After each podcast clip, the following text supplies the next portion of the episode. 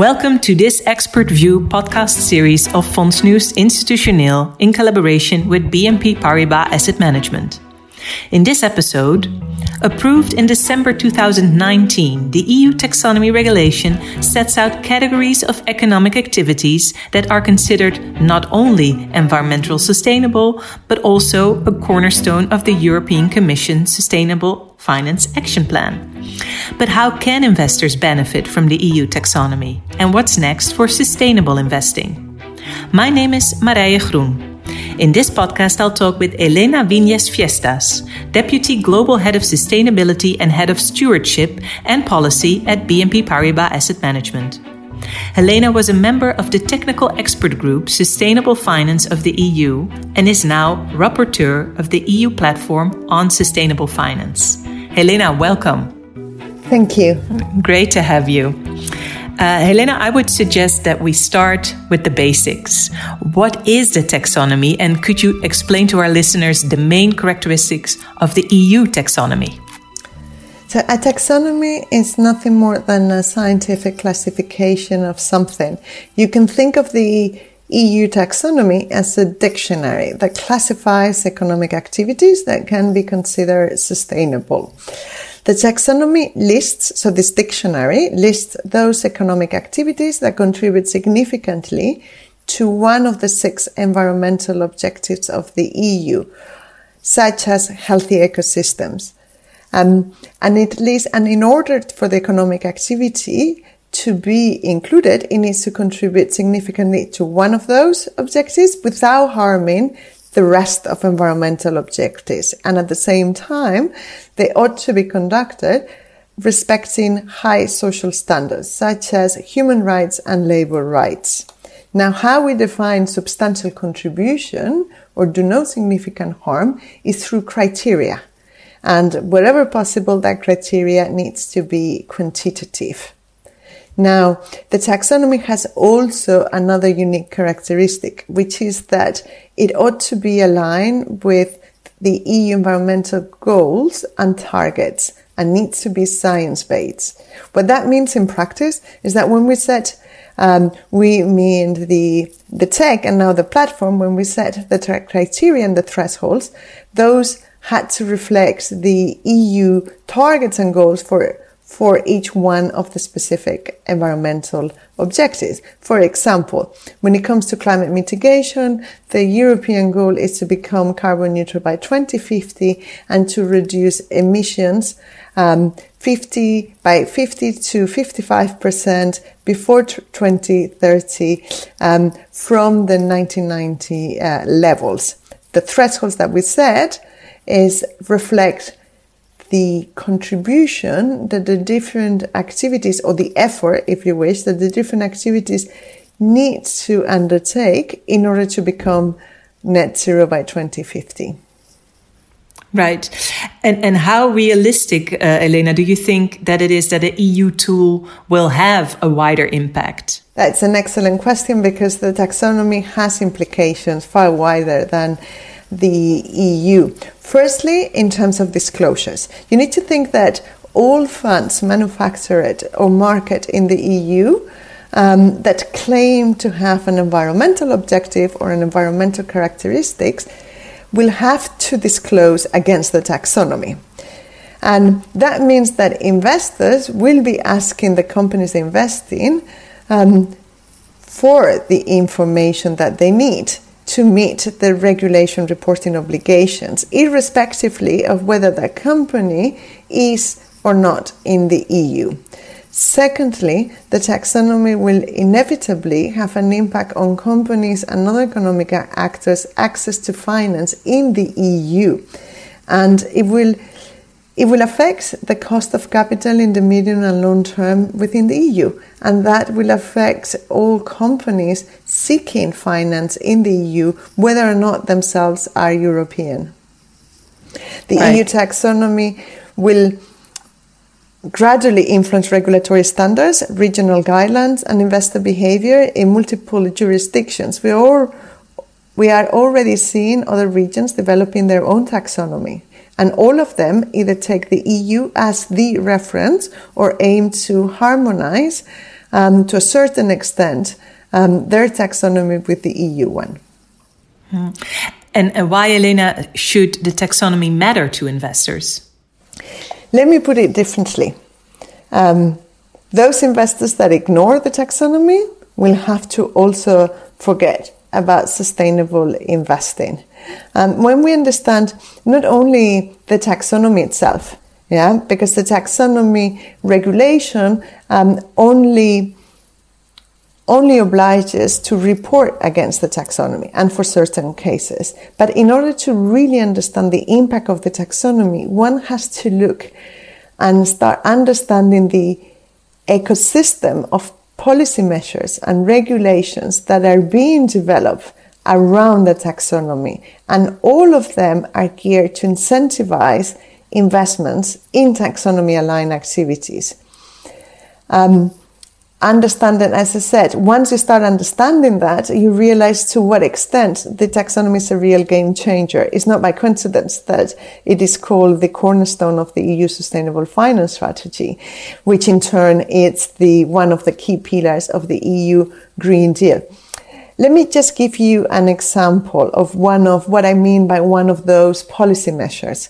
Very soon, investors and investment advisors will have to ask all our clients systematically for their ESG preferences as part of suitability test. And if our client says that they have an interest in the environment, think, which fund will they choose at equal performance, one that it is 2% taxonomy compliant or one that is 70%. I think the answer is quite obvious, but it goes farther because retail investors will not even need to know that a taxonomy exists. Like the same way that I don't know anything about chemistry or chemical standards, but when I go to the supermarket, I choose the detergent that has the eco label, and just because I know that that label guarantees me that the product is the most beneficial for the environment. Well, the eco label for financial products will do exactly the same for investments. Clear. Thank you for clarifying that. My understanding, Helena, is that you see the taxonomy as a multiple tool for companies and investors. Could you elaborate a bit more on that? Yes, absolutely. I like to think of the taxonomy as a Swiss knife, that the more you get to know it, the more uses you find for it. Yeah? Let me just name a few ones. So firstly, the taxonomy is a living dictionary. Yeah, I have already mentioned it. So it's a dictionary that everyone can use to look up whether or not an economic activity is deemed to be considered sustainable under which circumstances. This helps investors to identify sustainable investments and can also serve as a framework or objective for companies to make their own activities more sustainable. And I refer to it as a living dictionary because it will be updated regularly to reflect science, market and policy evolutions. It can also be considered as a common measurement tool because it helps investors measure how sustainable their investments are and companies to measure the degree of sustainability of their activities. It allows consistent reporting and for the very first time comparability. So to compare apples to apples. So as everyone will be calculating and measuring the degree of sustainability using the same definitions and metrics. Now, thirdly, you could also use it as a transition tool because it helps investors and companies to plan and report on the transition. And this is because the taxonomy for the climate mitigation objective sets the different targets, if you wish, or thresholds, and those set the direction of travel for each one of the economic activities to net zero. These trajectories are consistent with the EU policy and targets, which basically means they're fully consistent with the Paris goal of a 1.5 degree and the EU goal of achieving carbon neutrality by 2050 and halving emissions by 2030. Last but not least, the taxonomy can be used by investors as an engagement tool. I think this is a really important one because the taxonomy operates bottom up as opposed to most disclosures. And what that means is that it gives me details of how the activities of a company, the extent to which those activities are in the right pathway to the net zero, but it is calculated at asset level. So that means that it allows me to have much more of granular information from a revenue and a capex perspective about a company's activities and assets. Right.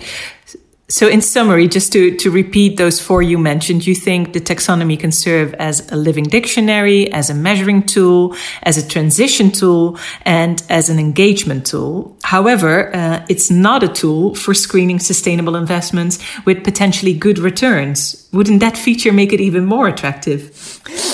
It's a very interesting question because the very fact that a company conducts sustainable activities doesn't guarantee you higher returns, right? Higher returns. That is absolutely correct.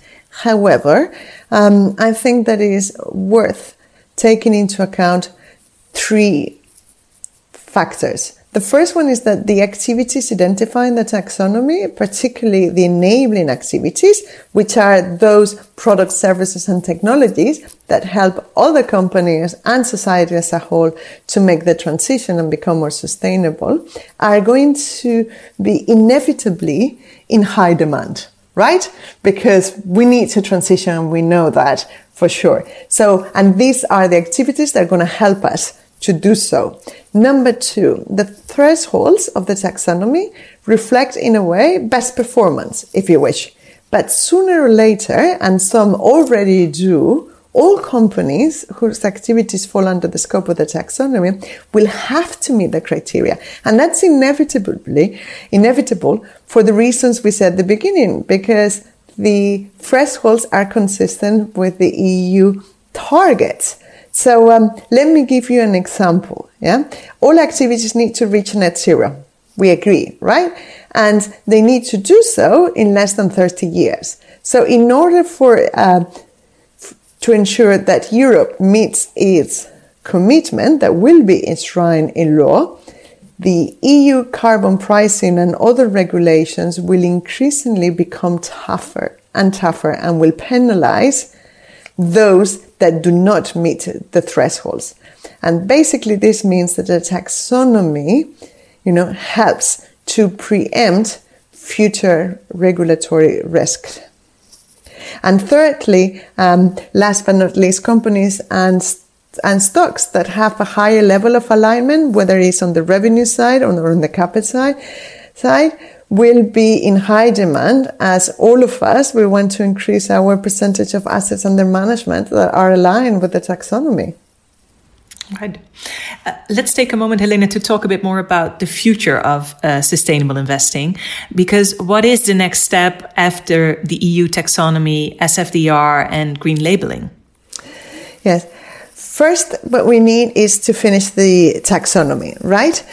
You mentioned at the very beginning that I am a member, the rapporteur of the Platform Sustainable Finance. Well, the role of the platform is, number one, to finish the green taxonomy, if you wish. That means to expand the climate taxonomy and then to develop the technical criteria for the other four environmental objectives.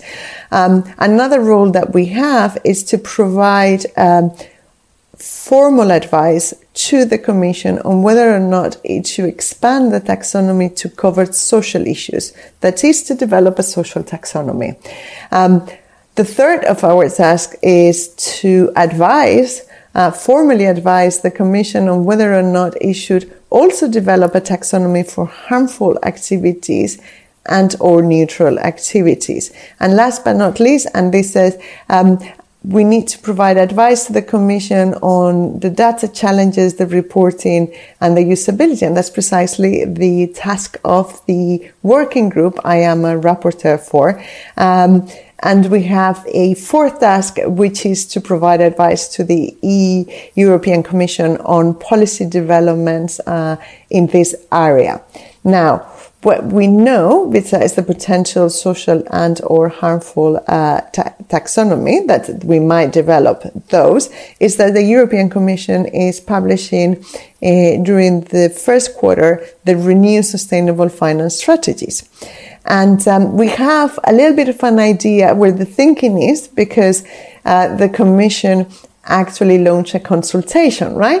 And what it became clear from the consultation is that number one, there are some priorities around finishing or addressing some of the action points of the original EC action plan that have not yet been addressed or finalized, such as the integration of ESG by credit rating agencies or sustainable corporate governance. Number two is that there might be a, how to put it, that the European Commission might provide guidance or even demand the public sector and the different member states to use the taxonomy for certain things. So, for example, the European Commission already has dedicated 28% of its budget to climate projects, and those projects need to be in line with the taxonomy. The question now is the extent to which the taxonomy might influence green procurement, green budgeting, or even public sector pensions and savings. There is a question as well around to what extent the Commission will further develop, its work around definitions, standards, and labels. I think it's normal that if we have a social taxonomy one day, it will be reasonable to ask for a social label and a EU social bond standard, for example. And I also think that we're going to see more regulation in areas such as climate, physical risk and adaptation, biodiversity or circular economy. And do you think, Helena, with all of that regulations, is there a risk that this abundance of laws and regulations might hamper the growth of sustainable investing in your view? Let me give you an analogy. For quite a while, food producers were free to market the products as low fat or good to reduce cholesterol or whatever, they could make whatever claim they wanted. Yeah. And then one day the European authorities, woke up and said, well, enough is enough. Yeah. We are concerned on one hand about the rising health crisis, but also about how misleading some of the claims are. Yeah. So they decided to regulate the market and said, if you want to market your products lower fat, it is only fair to ask how much fat it actually has and whether or not it's too much. Now, for consumers to know whether, X number of grams of fat is too much or not, you would agree that many of us, at least that's my case, I will need a reference, right? And ideally that reference is developed by health experts, yeah? And in fact, that's what happened. And this is what we know as the recommended daily intake, yeah? Whether we talk about fat or sugar or salt or whatever it might be. Well, for sustainable investment it's the same, being the taxonomy, the reference, if you wish, the recommended daily intake. And why the authorities now are regulating is partially to avoid greenwashing and to ensure end investors can make informed decisions, but partially as well because we face a real environmental crisis and we need to urgently transition to an environmentally sustainable and carbon neutral economy. And it's just normal that regulators are stepping in. Right. Thanks for clarifying. Now we see that much of today's ESG investment activity is based on exclusions. So meaning that they are avoiding the businesses and activities that cause the most damage. But shouldn't we change that mindset to a more inclusive thinking, Helena? Well, Personally, I don't see ESG or sustainable investing as only linked to exclusions. But it's true that the market has traditionally focused much of its work on avoiding particularly harmful businesses or investments, whether they're harmful for the planet or society. I think that the fact that the taxonomy identifies positive contribution and rewards not only those companies or economic actors that are contributing significantly to one of the environmental objectives, but also those who might not be contributing today. So that means that they are not aligned from a revenue perspective today, but that they have the willingness to contribute, and therefore that they're investing their capex. So in becoming taxonomy aligned. And this is why it is so important that the CAPEX financial metric has been included. And what it is really and also very important is that all expenditures or funds invested in becoming taxonomy aligned are recognized by the regulation as taxonomy alignment. Now, the taxonomy works as a real incentive for companies and other actors, because it is also about other economic actors that wish to transform their businesses to become taxonomy aligned and to be on the right pathway to net zero. Yeah, and to therefore create to a sustainable future, right? Exactly. Right. We're already reaching the end of this podcast, Helena, but a final question for you. Do you think it is a task of the financial sector to support companies in their transition to sustainability? Absolutely. When BNP Paribas Asset Management committed during COP21 to align progressively our portfolios to the goals of the Paris Agreement. And at the time already, we were so aware that we would only be able to meet our commitments and comply with common regulation if the companies we invest in do likewise. And this is why it is our intention to accompany them in their efforts to transition. We maintain a close dialogue with companies individually or as part of investor collective initiatives such as Climate Action 100+. But sometimes, unfortunately, you cannot accompany those that do not wish to be accompanied. And in those cases, unfortunately, we might have to take a more drastic approach if we want to reach net zero ourselves. In any case, it is in our best interest that companies transition, not least because the ability for companies to generate future returns will depend on their capacity to transition and to adapt to the new market dynamics and policy frameworks that are being created as we speak. Great. Well, we'll stay tuned for that. Thank you very much, Helena. My pleasure. You listen to Expert View, a podcast series of Fondsnieuws Institutioneel in collaboration with BNP Paribas Asset Management. I would like to thank my guest, Helena Viñes Fiestas, Deputy Global Head of Sustainability and Head of Stewardship and Policy at BNP Paribas Asset Management, for her time and her insights. For more podcasts, please visit the website of Fondsnieuws, fondsnews.nl/podcast. This podcast presentation includes a discussion on current market events and is not intended as investment advice or an offer of products or services by BNP Paribas Asset Management. Please keep in mind that the information and analysis in this presentation is only current as on publication date.